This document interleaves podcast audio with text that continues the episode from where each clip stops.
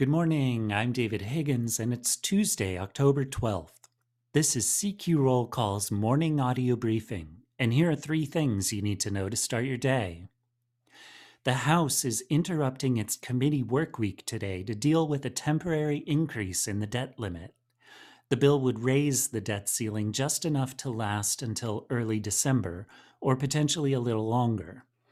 The House won't vote directly on the increase, but instead will vote on a rule involving several unrelated bills.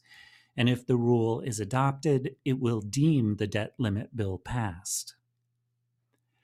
Next, Democrats are lobbying to protect their top issues in the reconciliation package as leaders look for areas to make cuts.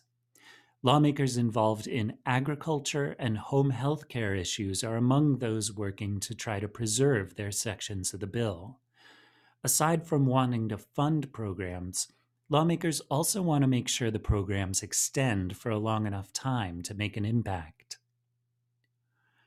And finally, former Trump advisor Steve Bannon could face a criminal contempt of Congress charge if he doesn't comply with a subpoena from the January 6th Select Committee. So far, Bannon isn't complying with requests for documents and testimony. The committee said it's prepared to advance the criminal contempt referral, which would go to the U.S. Attorney for the District of Columbia to decide whether a criminal charge should be filed. Check CQ.com throughout the day for developing policy news. And for all of us in the CQ Roll Call newsroom, I'm David Higgins. Thanks for listening.